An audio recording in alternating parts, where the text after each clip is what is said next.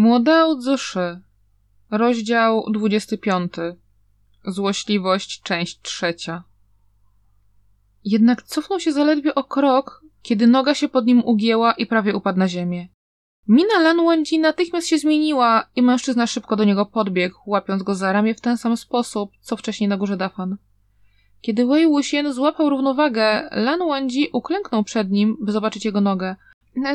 Nie, Han Guangjun, nie musisz tego robić, powiedział zszokowany Wei Wuxian. Lan Wenji uniósł lekko głowę i spojrzał na niego swoimi jasnymi oczyma, po czym kontynuował podwijanie nogawki jego spodni. Wei Wuxian był mocno trzymany, więc nie mógł nic zrobić poza spoglądaniem na nocne niebo. Cała jego noga była czarna od znaku klątwy. Patrząc się na nią, Lan Wangji powiedział gorzkim tonem głosu. Nie było mnie tylko kilka godzin.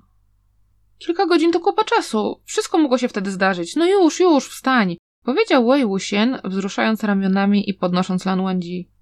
To zwykły znak klątwy. Zabijemy tę istotę, kiedy powiem przybędzie. Han Guangjun, będziesz musiał mi pomóc. Jeśli tego nie zrobisz, to nie dam sobie rady. Złapałeś go? Czy to on? Gdzie jest teraz?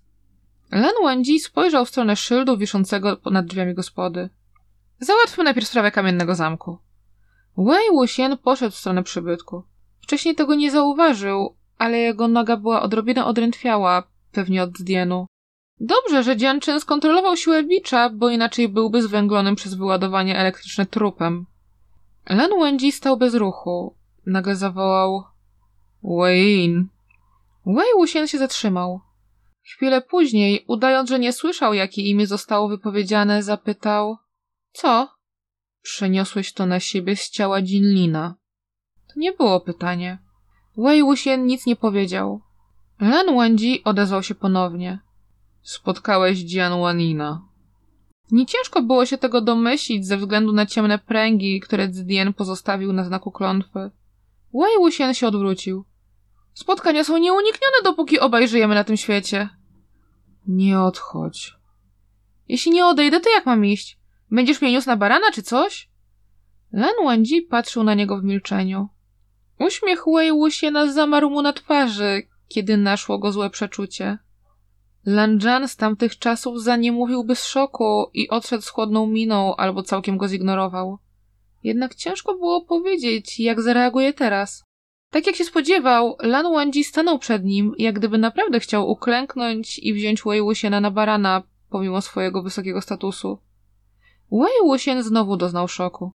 Przestań, przestań, nie mówiłem poważnie! Oberwałem kilka razy z Dydianu, więc nogi mi zdrętwiały, ale wcale nie są złamane. Dorosły mężczyzna niesiony na plecach będzie źle wyglądał. Będzie źle wyglądał? A będzie dobrze? Ale ty też kiedyś niosłeś mnie na plecach. Odpowiedział Lan Wangji po chwili ciszy.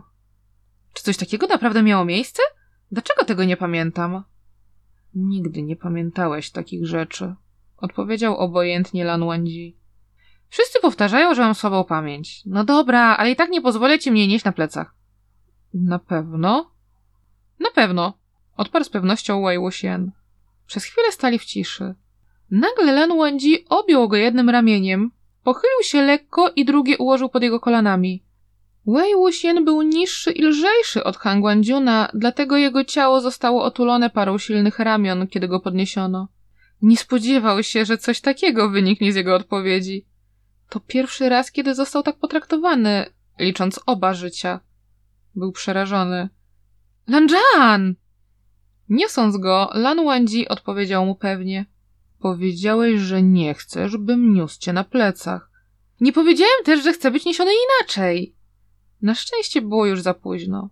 Prawie nikt nie kręcił się po ulicach, więc nie czuł się aż tak zażenowany. Nie był też przewrażliwiony, więc po kilku krokach się zrelaksował. Uśmiechnął się, bawiąc połami szaty Lan Wangji i udając, że lekko je szarpie. Więc sprawdzasz, kto więcej wytrzyma? Zapytał zadziornie Wei Wuxian. Otoczył go zimny zapach drzewa sandałowego.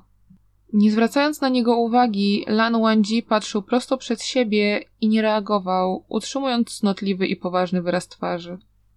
Wygląda na to, że pragnienie zemsty Lanjana jest wyjątkowo silne.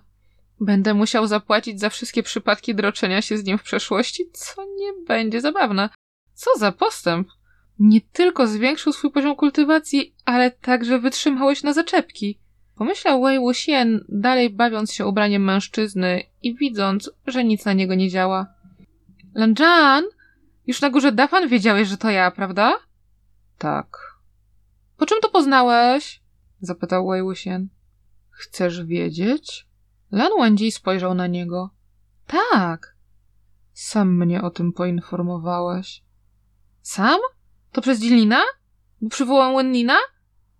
To nie o to chodzi, prawda? Wyglądało, jakby oczy Lan Wenji zafalowały. Jednak ruch szybko ustał i znowu spoglądały na niego dwie tafle nieruchomego jeziora. Pomyśl, powiedział poważnym tonem. Zapytałem, bo nie mogłem nic wymyślić, odpowiedział Wei Wuxian. Tym razem, pomimo nagabywania, Lan Wenji nie odpowiedział. Zamiast tego wszedł do gospody z Wei Wuxianem w ramionach. Z wyjątkiem recepcjonisty, który zadławił się wodą, nikt z obecnych nie zareagował dziwnie na ten niecodzienny widok. Okej, okay, jesteśmy. Pora byś postawił mnie na ziemi. Nie masz trzeciej ręki do otworzenia drzwi. Zaczął Wei Wuxian, kiedy dotarli do drzwi pokoju. Jednak zanim skończył mówić, Lan Wenji zrobił coś niesamowicie nieuprzejmego. To prawdopodobnie pierwszy raz, kiedy w swoim życiu zrobił coś takiego. Nie puszczając Wei Wuxiana, otworzył drzwi kopniakiem. Drzwi otworzyły się szeroko, a siedząca w środku osoba natychmiast zaczęła jęczeć.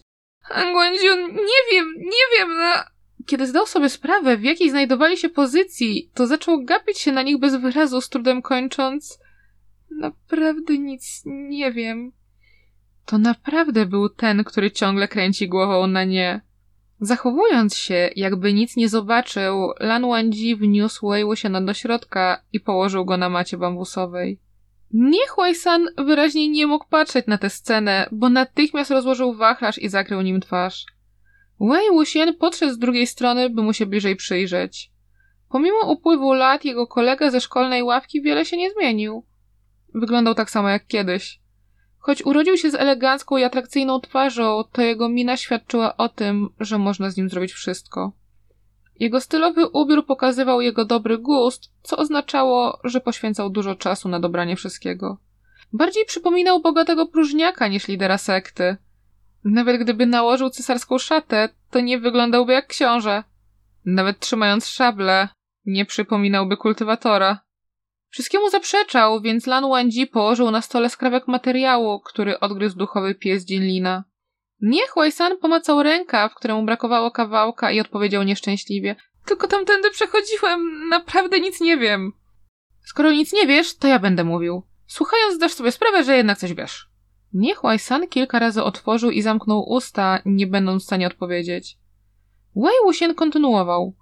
Wokół grani Sinlu, znajdującej się w Cinchy, krążą plotki o pożerającej ludzi grani i pożerającym ludzi zamku, ale nikt nie pamięta żadnych ofiar, więc to tylko pogłoska. Jednak ze względu na nią wszyscy będą unikali tego miejsca. Jej prawdziwą funkcją jest służenie jako pierwsza linia obrony, a skoro jest pierwsza, to musi być też druga. Są nieużywe trupy kręcące się po okolicy. Jeśli ktoś, kto nie boi się plotek o pożerającym ludzi zamku, specjalnie przypadkiem wkroczy na teren grani, to ucieknie po zobaczeniu chodzących zmarłych. Trupów jest niewiele i są bardzo słabe, więc nie wyrządzą prawdziwej krzywdy. Trzecią linią obrony jest szyk labiryntu nakreślony w pobliżu kamiennego zamku. Pierwsze dwie miały chronić przed normalnymi ludźmi, a tylko ta przed kultywatorami. Pomimo tego działa wyłącznie na słabszych z nich. Jeśli nadejdzie ktoś, kto ma duchową broń lub psa i specjalizuje się w szykach labiryntów, albo jest tak potężny jak Han Guangjun, to nic co nie da. Te trzy metody istnieją, by zamek pozostał poza zasięgiem pospólstwa. W końcu tożsamość osób, które go wybudowały, jest dość oczywista. To teren sekty nie i nikt poza jej członkami nie byłby w stanie ustawić tych pułapek w Cinchy. A do tego byłeś w okolicy i zastawiłeś dowody. W jakim celu na granicy Sinlu został wybudowany pożerający ludzi zamek? Skąd wzięły się ciała w ścianach? Czy ci ludzie zostali pożarci? Liderze sekty nie. Jeśli nam tego nie wytłumaczysz, to obawiam się, że wszystkie sekty i klany przybędą cię przepytać, kiedy ten sekret wyjdzie na jaw. Wtedy nikt cię nie wysłucha ani ci nie uwierzy. To wcale nie jest zamek pożerający ludzi. To, to tylko sekretne miejsce pochówku mojej rodziny. Odpowiedział z desperacją Niechłaj-san i jakby już się poddał. Miejsce pochówku?